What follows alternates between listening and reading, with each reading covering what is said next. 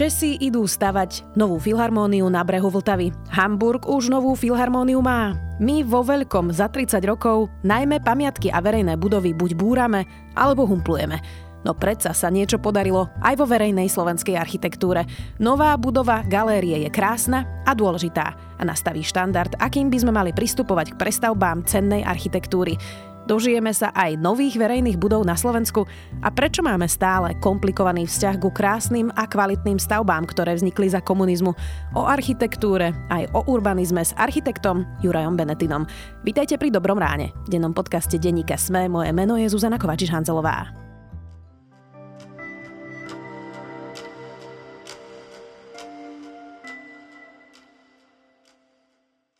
Juraj, už si sa bol pozrieť v novej galérii? Bol. Považujem ju za uh, kultúrnu udalosť roka, to, že tá stavba sa otvára a možno aj dlhšie ako roka, možno 10 ročia.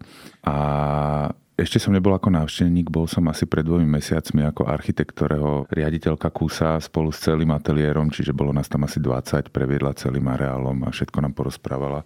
A je to fantastické, je super, že okrem toho, čo pozeráme zo správ, tak sem tam dokážeme ako keby spolu urobiť aj niečo pekné. Prečo je to za 30 rokov jediná takáto veľká investícia do verejnej budovy? Pretože máme iné priority a kým nevytvoríme zo spodu taký tlak e, aj takýmito rozhovormi na to, že už nebude nám záležať iba na tom, koľkatý kilometr diálnice medzi Košicami a Bratislavou sa dostával a kde aký obchvat pribudol, ale že aj architektúra, stavby pre kultúru, šport, povedzme aj zdravotníctvo napríklad, by mohli byť priorita, tak kým si toto neuvedomíme tak naplno a naozaj a nebudú tam ľudia, ktorí tomuto rozumejú v tom parlamente, tak e, budeme veľmi málo a stále teda veľmi málo investujeme do architektúry spoločne a toto je naozaj veľmi, veľmi dobrá investícia. Dokonca tak poviem, že je veľmi dobrá aj za tie náklady, ktoré sme do nej investovali, lebo keď sme tam boli, sme si tak narýchlo prerátali, že koľko to stálo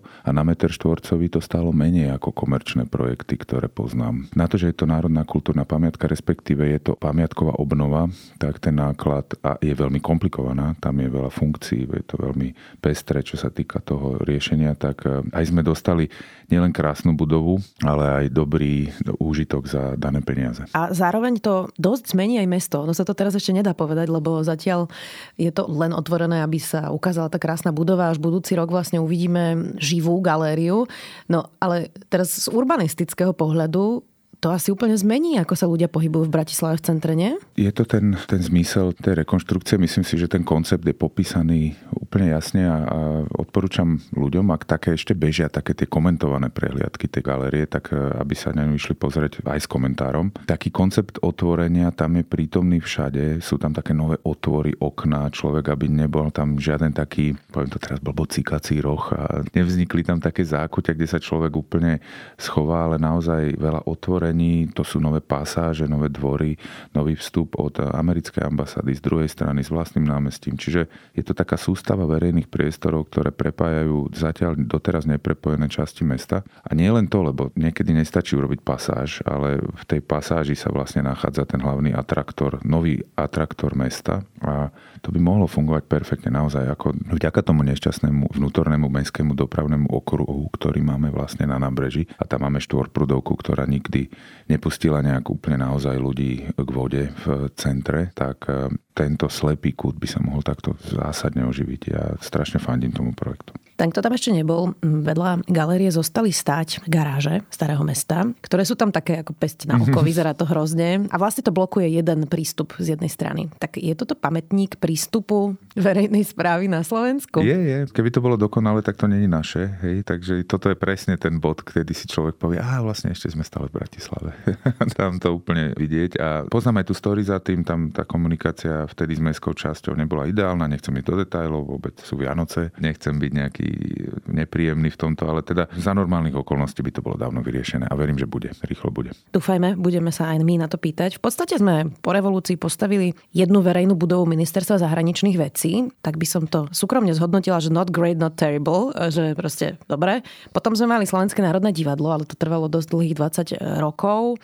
V Prahe idú stavať novú filharmóniu za 6 miliard českých korún. Hamburg má filharmóniu za viac ako miliardu eur Tak čo, nevážime si architektúru? Máme menej kapitálu, máme menej vkusu? Alebo kde je ten problém? Asi naj, najvážnejšia vec je, že sa málo rozprávame a celý ten štát, e, to asi ľudia veľmi, veľmi poznajú, že on funguje ako taká sústava takých oddelených dedín, miest, miest záujmov, komunít a ako sa dá dohodnúť na tom, aké máme priority v rámci spoločných investícií, keď ani rozhovor nezačal o týchto veciach. Takže toto je podľa mňa najzásadnejšie, že vlastne aj taká tá všeobecná platforma pre ten spoločenský diskurs, že čo by sme chceli robiť, chýba, neexistuje. A prejavuje sa to napríklad, ja som tento rok porotoval Cezara a mali sme tam veľmi veľa zástupcov takých tých individuálnych kadejakých rodinných domov, individuálnych investorov, mali sme tam aj nejakú samozprávu, ktorá sa prebudza k životu, mali sme tam NGOs, alebo teda neziskové organizácie, kadejakí ľudia, ktorí sa niekde nie, o niečo snažia, žiari nad Aronom a Vielšave a tak ďalej. A potom nám tam úplne chýbal štát chyba tam roky, roky, roky, roky, rokuce. A vlastne štát ako keby úplne opustil tento priestor a myslím si, že ja rozumiem aj takým ľuďom, ktorí tvrdia, že míňať spoločné peniaze je vždy zlé, Hej. Vlastne by sa nikdy nemali míňať. Len to není realita, je to iba o prioritách, míňa sa ich strašne veľa a všelikde. A to, že napríklad dneska žijeme z architektonickej infraštruktúry zdravotníctva, čiže z nemocníc, ktoré nám tu zanechal predchádzajúci režim a je to príšerné, všetci to vieme, všetci to vidíme, ale nie sme schopní teda postaviť poriadnu novú nemocnicu štátnu. Držíme si tam ten projekt tých rásochov ako vec, kde sa dá minúť toľko peňazí, ktoré sa dajú niekde strátiť, že už by sme za to mali, ja neviem, možno tri nemocnice ďalšie za ten čas. Musíme sa o tom rozprávať, musíme si uvedomiť, že to je na nič a že to, že to musíme zmeniť, keď chceme byť normálna ako republika. Už si spomenul toho Cezara a že si bol tento rok v porote, tak vyhralo aj to dielo v Jelšave od Atelier 2021 a tam vlastne autori umiestnili dovnútra ruiny kaštela Koburgovcov takú zaujímavú inštaláciu, kde sa dá aj prespať. Tak ono je to síce krásne a úžasný nápad, ale v podstate je to tak trocha styčený prostredník, že pozrite na ruinu tohto krásneho kaštieľa, nie? Ja aj nie. Ono je to, určite to nie je ako vulgárne, keď tam prídeš a si to ako keby pozrieš. Je to fantastické. Chcem povedať, že opäť jedna vec, ktorú ako ma dojala, až keď som tam bol. Fantastické je to preto, my architekti sa strašne radi rozprávame o tom, že čas to je štvrtý rozmer architektúry a že vlastne dobrá architektúra funguje aj v tom čase nejakým spôsobom. A tu je to úplne doslova urobené. Tam je vlastne my sme boli aj na inom kaštiele, ktorý sa nedostal do tých nominácií, ktorý trvalo 20 rokov alebo 25 rokov zrekonštruovať a teraz sa dokončil vlastne z peňazí Orbánových. Bola tam aj taká naozaj zvláštna výstava venovaná teda Rákocimu a mm-hmm. veľmi, veľmi zvláštne to bolo. Ale teda za tých 20 rokov sa to rekonštruovalo. To normálne trvá ináč taký kaštiel toľko zrekonštruovať. A ľudia si nielen, že k tomu ani nejak postupne nenašli taký vzťah, pretože to bolo uzavreté a človek tam nemal prístup. Ale ako keby aj tá nejaká istá generácia zabudla, že také niečo má a vlastne potom musel prísť susedný štát, ktorý do toho zainvestoval a bolo to také trošku celé zvláštne a tu práve naopak sa snažia, že vedia, že rekonštrukcia toho kostola v Jelšave Koburgovcov bude trvať 20 rokov, lebo to vždy toľko trvá, kým sa postupne fond po fonde nájdu peniaze na tú rekonštrukciu, ale oni si povedali, že, že ľudia to môžu zažiť, ten príbeh. A mm. že mhm. už teraz si budú k tomu miestu nachádzať vzťah aj keď nie vo obrovských nejakých počtoch, tak môžu tam chodiť, prežiť a zažívať vlastne tú rekonštrukciu ako beží. Čiže normálne sa ráno zobudíte v nejakej miestnosti veľkej a vedľa vás môže e, robotník šúchať omietku. Spíte v takých búdkach, ktoré sú umiestnené v strede miestnosti, aby po okraji sa dalo pracovať. A tie búdky sú veľmi elegantne architektonicky vyriešené a človek sa tam hýbe po takých mostíkoch a tak ako keby stále v strede, stále vo vzduchu, aby sa ničoho nedotýkal. Je to veľmi surreálny zážitok, krásne je to nasvetlené. Treba sa ísť pozrieť. A je to celé súčasťou toho úplne nepopísateľného fenoménu Gemera a Jelšavy, že to je niečo, čo ako krajina ešte musíme objaviť a dúfam, že ten Cezar to negentrifikuje nejako dramaticky a že ten charakter ostane. Tam vlastne nie, že neprišiel ako keby súčasnosť, tam ani kapitalizmus ani socializmus nestihli prísť, alebo ten nedokáže. To naozaj je zamrazené v tých koburgovských časoch so všetkými negatívami a aj pozitívami. Je to neuveriteľný kus e, krajiny a treba sa tam ísť pozrieť a, a nasať to. A toto je výborný spôsob. Už sme sa posunuli zo satelitných mestečiek, z nejakých tých bytoviek bez škôlok, bez tej infraštruktúry. Začali už developeri premýšľať nad verejným priestorom. E, ty robíš veľa mm-hmm. práve takých súkromných projektov. Ako náročné je vlastne viesť tú diskusiu s investorom, e,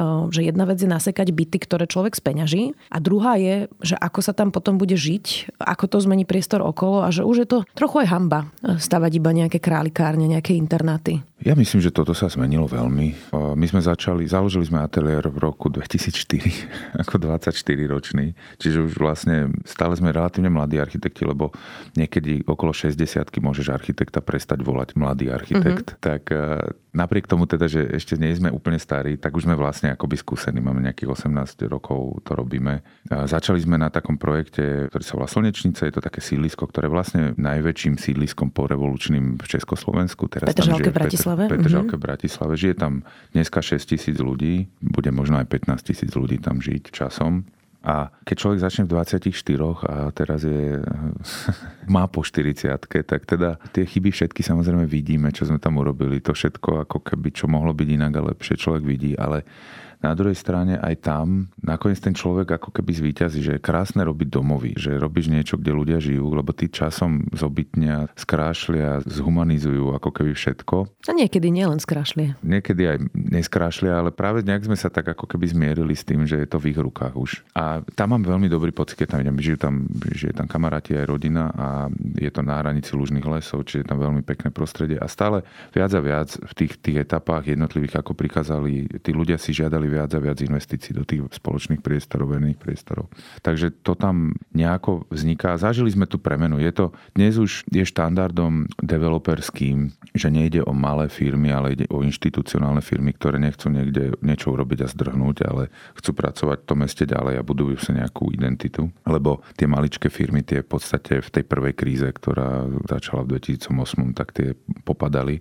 A títo developeri si chcú vybudovať meno na projektoch, ktoré robia a chcú vlastne, aby tí klienti sa k ním vrátili a tak ďalej. Čiže oni sa oni tomuto rozumejú a robia to. Prichádza tam aj k takému nejakému, nejaké lepšie, oveľa lepšie, teda teraz hovorím naozaj o Bratislave, lebo tu mám tú skúsenosť, aj keď robíme v iných krajských mestách, tak dá sa komunikovať s tým mestom na úplne inej úrovni dnes. Je strašne dobré, že korupcia je na úplne inej úrovni ako od roku 2004, keď sme začínali. To nižšia, je dúfam. oveľa nižšia. Pre nás je to extrémne dôležité, lebo jednak sme do toho až tak nevideli, ale nejak sme tušili, tak ako každý tuší, že sa niečo deje. A teraz vlastne musia byť tie kritéria toho posudzovania projektov transparentné. To znamená, že na nejakých kvalitách, ktoré my do toho vnášame, sa to, sa to rozhoduje. To je fajn, lebo aspoň teda sme, aj my sme síce pod väčším tlakom, ale tým pádom aj to je, výsledok je snáď lepší. Dneska by vám každý jeden developer povedal a je to pravda, že sa tak aj chová pri tom navrhovaní, že verejné priestory sú pre ňa priorita napríklad, alebo kvalita stavby a adaptabilita, vydrž, robustnosť stavby, že je pre ňa dôležité. Tak máme už aj nejaké zbúrané budovy v Bratislave kvôli statike, ale rozumiem, čo hovoríš. Mm, Hej. Aj sa niekedy, Juraj, rozčuluješ, keď chodíš po meste, že tu je zámková dlažba a prosto tuto to vyzerá takto a zlátaný chodník, že mm. máš niekedy aj takéto architektonické zlosti? Mám, jasné. Ako ten náš e, príbeh toho ateliéru, my robíme naozaj, venujeme sa tým veľkým veciam, tým viditeľným veciam a už veľakrát sme museli sa venovať aj takým širším vzťahom v rámci mesta a to, o čom ty hovoríš, že je to také zlátané, tak by, by sme to akože architekti by to nazvali, že priestorová diskontinuita. A tento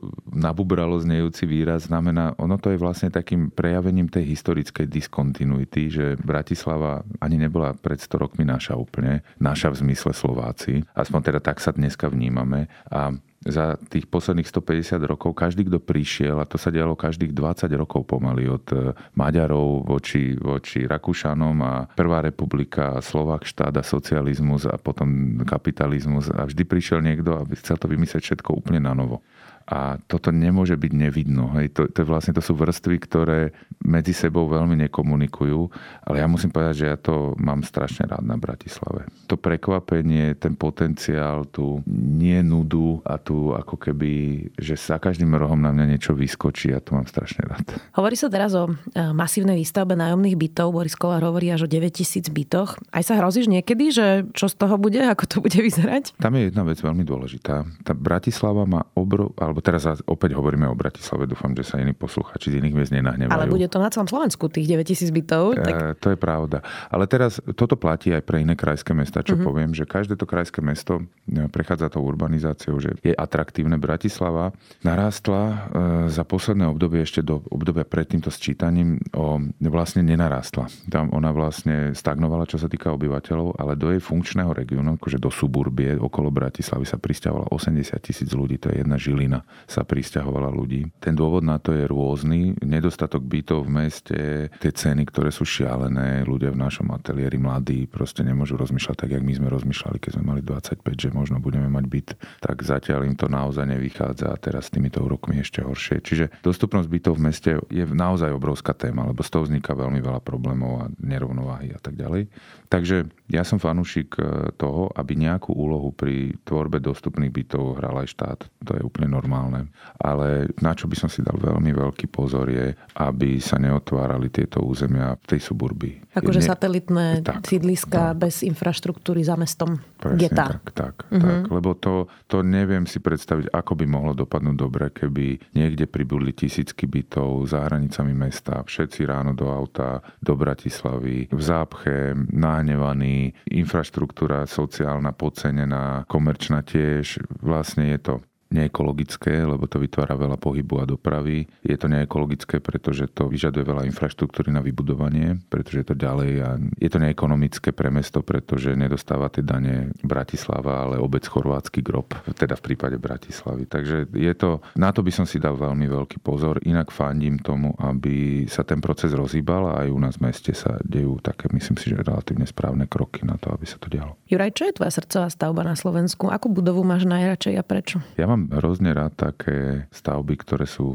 že adaptabilné, alebo po anglicky, že resilient, odolné a že prežijú všetko zlé. Mm. Hej? Mm-hmm. Ako keby také sa mi strašne páčia, lebo také sú vlastne, že aj pyramídy, hej? alebo tie stavby, ktoré prežijú z minulosti do dnes a vôbec neviem, ako ich navrhovať. Takže to je celoživotná taká, akoby, e, taký cieľ, že navrhovať stavby, ktoré sú odolné. A jednou takou stavbou v Bratislave je IMKA od eh, Palana Grossmana, to sú takí českí architekti, ktorí prišli, navrhli aj taký krásny plán pre Bratislavu a navrhli tento barák. To je taký mrňavý barák na kryžovatke na Šancovej, ktorý je aktuálne znásilnený takým škaredým veľkým vežiakom bytovým, ale aj tak to prežíva. A tam keď si človek uvedomí, že na tých 1, 2,5 poschodiach, čo sa deje pre mesto, že tam je jeden, jeden hudobný klub, jeden umelecký klub A4, ďalšia krčma na poschodí, ktorá tiež funguje ako s kultúrnym programom, dole je punkový klub Randall, ešte okrem toho je tam x priestorov pre administratívu a neviem čo. Ešte je tam okrem toho ešte jeden taký, taká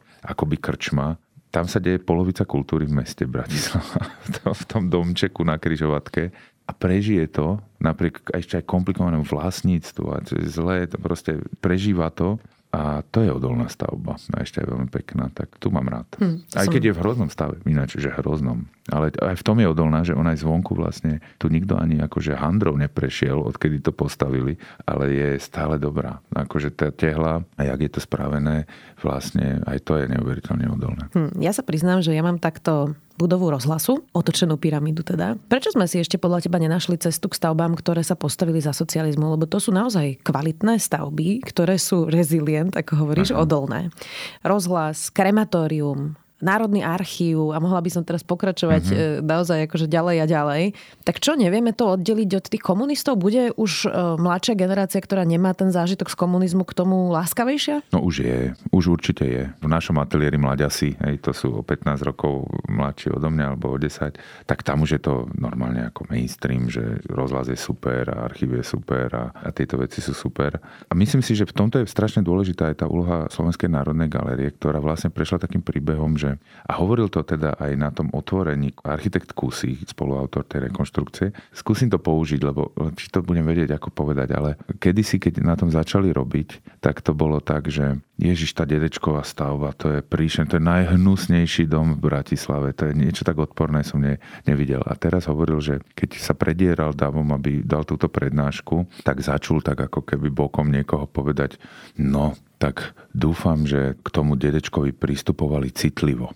Takže ten posun za tých, za tých 10 rokov v jeho hlave je, že od toho, že každý to chcel zbúrať, po to, že mali pocit ľudia, že by mali chrániť toho dedečka pred novými architektami, a, aby to nepokazili. Čiže toto sa deje. Oni tie stavby nie sú vždy veľmi odolné. Musím povedať, že odolnosť nebude úplne ich najlepšou stránkou. Oni sú fantastické architektúry väčšinou, a sú zároveň navrhnuté ako taká zvláštna historická definitíva. Nevidia seba samé tie stavby úplne v tom historickom kontexte podľa mňa, aspoň to je taký môj pocit. Nechcem sa v tom zamotať, ale, ale naozaj väčšina z nich v tom takom tom, ako si predstavovali ich autory a ten režim, kedy to vznikalo, fungovali veľmi krátku dobu. Toto neplatí napríklad pre rozhlas, ktorý stále funguje ako rozhlas a stále sa ho darí aj oživovať. Myslím si, že celkom pekne z hľadiska aj takého obrazu verejnosti, že sa tam dostane verejnosť a vidí, aká je to výborná stavba. Ale pre hotel Kiev, Prior a pre Istropolis dnes už zaniknutý, to určite platí, že približne úplne dokončené, povedzme, boli v 80. roku a v 89. roku skončila ich zlatá éra, čiže po 9 rokoch. Odvtedy žijú v provizóriu 30 niektoré tie stavby. S týmto sa musíme nejako vysporiadať, že nie sú oni také, že zrazu tam môže prispäť e, hudobných klubov, alebo sa tam pristahujú ľudia, alebo sa tam pristahuje ja neviem, škola alebo niečo iné. Nie, nie sú to tento typ stavieb, takýto veľmi odolných stavieb. A je to pekná, krásna, veľmi zaujímavá téma, že ako ich adaptovať na tú dnešnú dobu tie stavby. Ty si veľa hovoril o Bratislave, veď to je pochopiteľné, tu najviac pôsobíš, tu najviac e, robíš a tu žiješ. Ale napadá ti nejaká srdcová stavba aj mimo Bratislavy? Ja mám veľmi rád Trnavu, aj tam niečo robíme, mám rád Košice, tie mám veľmi rád. tam strašne rada rám, aj, aj tam sme sa niečo snažili robiť, v Nitre pracujeme. V Trnave mám, poviem novú stavbu, aby som nehovoril stále o nejakých veľmi starých, od nášho teraz súčasného primátora a jeho týmu. Mám veľmi rád eh, Nový Berlín v Trnave nádvorie, ktoré postavili. Je to podľa mňa fantastická stavba do mesta. Veľmi pekne to funguje, bol som to na viacerých pekných akciách, dobrej reštike, kaviarni, mám to tam veľmi rád. Tak aby som nehovoril len o nejakých e, veľmi starých a o nejakých stavbách žijúcich autorov, tak mm. týmto pozdravujem nášho primátora. Čo by mohla byť naša misia na ďalších 10 rokov v urbanizme alebo v architektúre? Čo by sme si tak mohli stanoviť, že toto už by sme najbližších 10 rokov mohli naozaj mať za sebou? Tú zámkovú dlažbu dúfam, že už máme za sebou.